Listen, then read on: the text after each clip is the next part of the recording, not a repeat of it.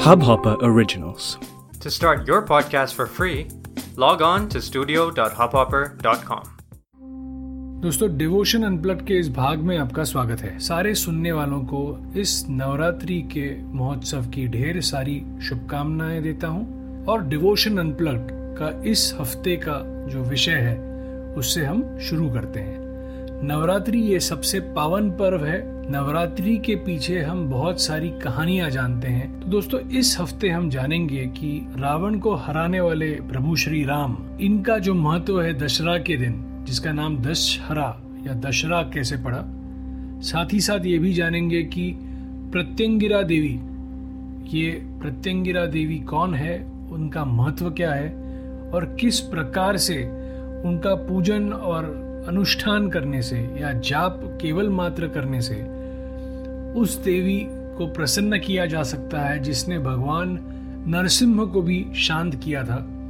और ये भगवान विष्णु, भगवान शिव और माँ शक्ति तीनों का स्वरूप या तीनों का आशीष प्राप्त की हुई ये देवी है तो इसका महत्व जानेंगे।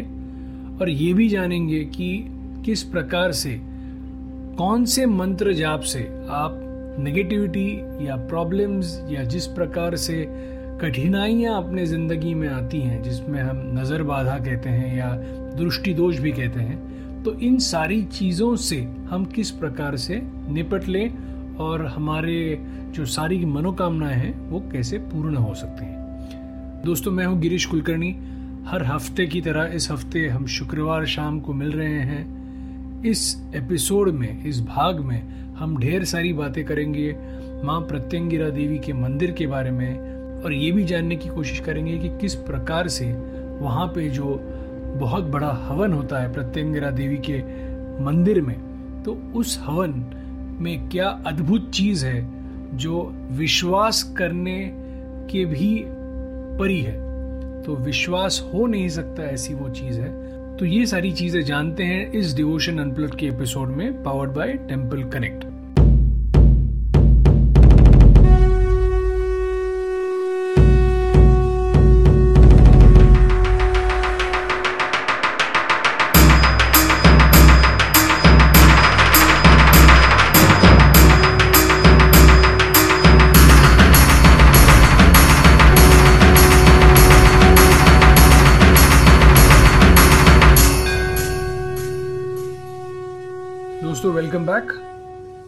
आज के इस विशेष भाग में हम कुछ चीज़ें जानने की कोशिश करेंगे, जो शायद हमें आधी मालूम है बट उसके बारे में पूरी जानकारी हमारे पास नहीं है। दशहरा को हम दशहरा क्यों कहते हैं? तो दोस्तों, दशहरा जैसे कि दस, यानी कि दस सिरों वाला और हरा, जिसे भगवान राम ने हरा दिया, उसको सेलिब्रेट करने के लिए जो दिन है उसका नाम दशहरा पड़ा। इसे विजयादशमी भी कहा जाता है। ये वो दिन है जब सारे गलत चीज़ों पे भगवान राम ने सारे गलत चीज़ों का नाश करते हुए रावण को आ, मौत के घाट उतार दिया था और ऐसा कहा जाता है कि ये हर गलत चीज़ों के ऊपर एक राज करने वाली सही चीज़ या सही एक जीत थी जो भगवान राम ने पाई। तो ये विजयदशमी का नाम या दशहरे का नाम इससे प्रकट हुआ। माँ दुर्गा ने जिस दिन महिषासुर का वध किया, वो भी ये दशहरा वाला ही दिन था। तो इसलिए माँ दुर्गा को महिषासुर मर्दिनी इस नाम से भी जाना जाता है। और एक रिचुअल है कि जब पाँच पांडव अज्ञातवास या एक एक प्रकार से उन्हें हस्तिनापुर से जब निकाला गया था और उन्हें वनवास घोषित कर दिया था तो उन्हें कहा गया था कि 12 सालों में उन्हें वनवास करना है और एक साल पूरा गुप्त वास करना है कि अगर वो कहीं मिल गए तो वापस वो वनवास उन्हें वापस 12 साल तक करना पड़ेगा। तो जब ये तय हुआ तो अर्जुन और बाकी पांडवों ने एक गाँव के बाहर, अपने हस्तिनापुर नगरी से बाहर निकल के, अपने गाँव के बाहर, एक स्मशान भूमि के पास में एक शमी का पेड़ था। तो इस शमी के पेड़ के अंदर अपने सारे जो वेपन्स थे, या अपने जो सारे औज़ार थे, वो वहाँ छुपाए हुए थे। तो ये औज़ार, इस विजयादशमी के दिन इनका ये वनवास खत्म हुआ। ये औज़ार अर्जुन और पाँच पांडवों ने वापस प्राप्त करके उनकी पूजा इस दशहरे वाले दिन की थी। और शमी पेड़ का भी पूजन इसी दिन किया गया था।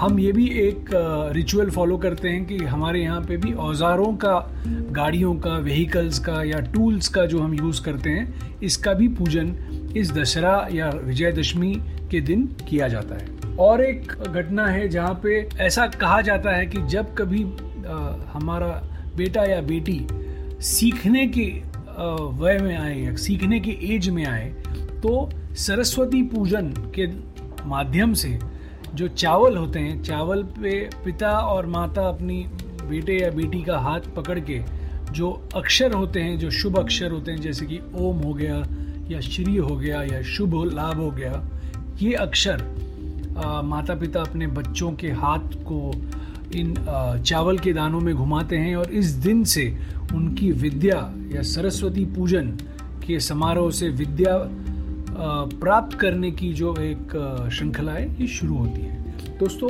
ये सारी चीज़ें हैं जहाँ पे दशहरा के दिन इस सारी चीज़ों का महत्व अलग है और सारी चीज़ों में ये पूजन, जो सरस्वती पूजन है, ये भी बहुत श्रेष्ठ समझा जाता है।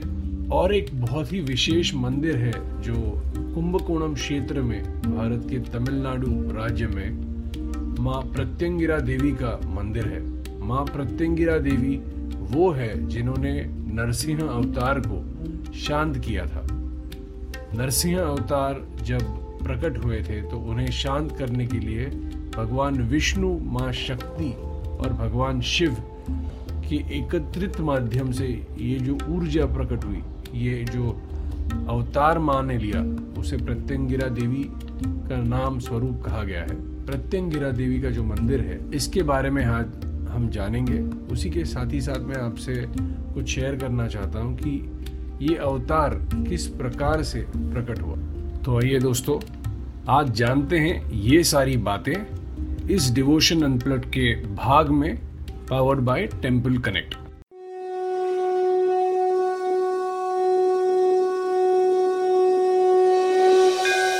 दोस्तों वेलकम बैक दोस्तों, तमिलनाडु में अय्यावाड़ी करके गाँव है। अय्यावाड़ी ये तमिलनाडु क्षेत्र में कुंभकोणम परिसर में बसा हुआ है। माँ प्रत्यंगिरा देवी, ये एक अवतार माँ ने लिया भगवान नरसिम्हा को शांत करने के लिए।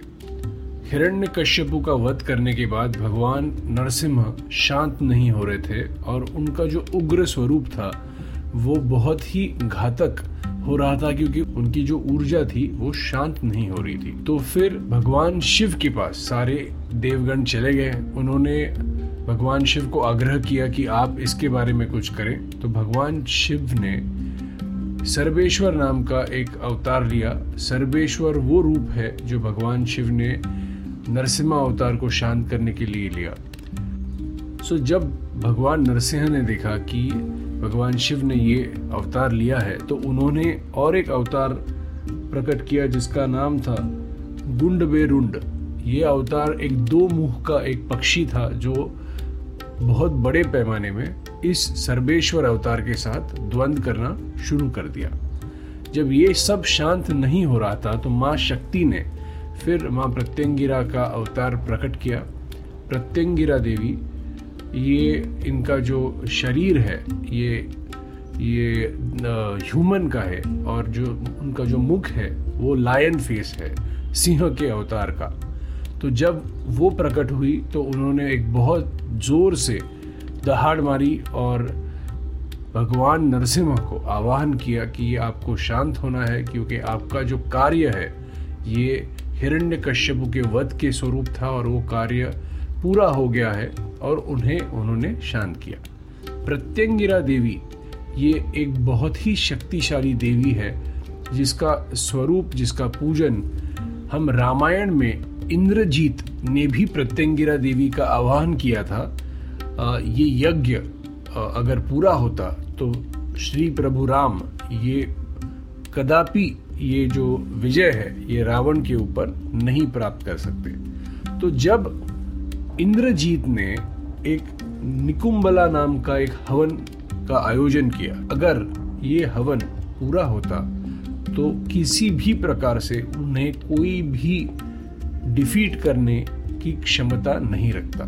इसलिए भगवान हनुमान ने अपने बल से, अपने तप से, अपने प्रकार से इस हवन को पूरा नहीं होने दिया और ये इंद्रजीत को अजय होने से दूर रखा और वो इस प्रकार से डिफीट हो गए और फिर भगवान राम ने रावण को हरा के माँ सीता को मुक्त किया। तो ये प्रत्यंगिरा माँ का जो रेफरेंस है, वो तब से है। प्रत्यंगिरा देवी एक बहुत ही शक्तिशाली देवी है। इनका मंदिर अय्यावाड़ी क्षेत्र में है। यहाँ पे दोस्तों मैं कई साल पहले गया था। यहाँ पे एक बहुत अद्भुत विधि होती है। ये जो निकुम्बुला हवन है, ये हर अमावस के दिन यहाँ पे आयोजित किया जाता है। वहाँ पे कम से कम 25 से तीस हज़ार लोग इस हवन में भाग लेने के लिए आते हैं। एक 10 फुट से, बाय 10 फुट का एक बड़ा अग्नि यज्ञ कुंड है और उतना ही वो डीप है।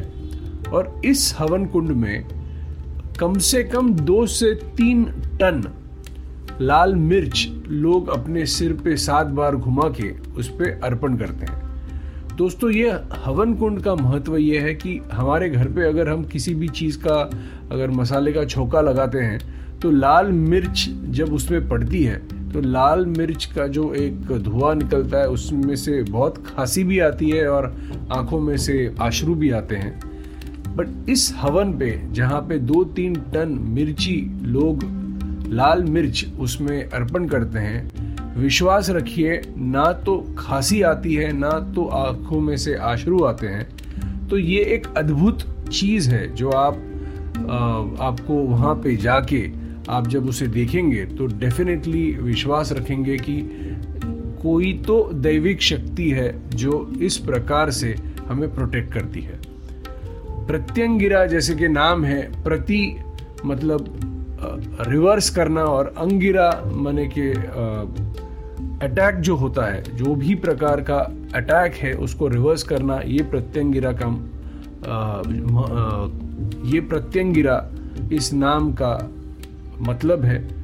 प्रत्यंगिरा देवी का अनुष्ठान या पूजन करने वालों को बड़े पैमाने में जिनके ऊपर विच क्राफ्ट या ब्लैक मैजिक या नज़र बाधा या कोई भी इस प्रकार के जो कठिनाइयाँ हैं, जो जैसे उन्हें लगता होगा कि ऐसी कोई चीज़ें हैं जो कोई भी भक्त के ऊपर या फॉलोअर के ऊपर की गई हैं तो माँ प्रत्यंगिरा का पूजन करने से, इन सारे तकलीफों में से माँ प्रत्यंगिरा उन्हें मुक्त करती हैं।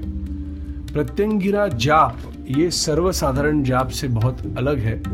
मैं आपको ये मंत्र यहाँ पे आज शेयर कर रहा हूँ बट सो ये जाप करने के लिए बहुत ही डिटेल में आपको कोई रूल्स फॉलो करने होते हैं और फिर ही आप ये जाप या ये पूजन आप कर सकते हैं। ये जप है, ओम अपराजिताय विद्मही, शत्रु निशुंधिनेय धीमहि, तन्नो प्रत्यंगिरा प्रचोदयाता। ये जप करना रेगुलर जपों जैसा नहीं है इसे प्रॉपरली एक पद्धति से किया जाता है।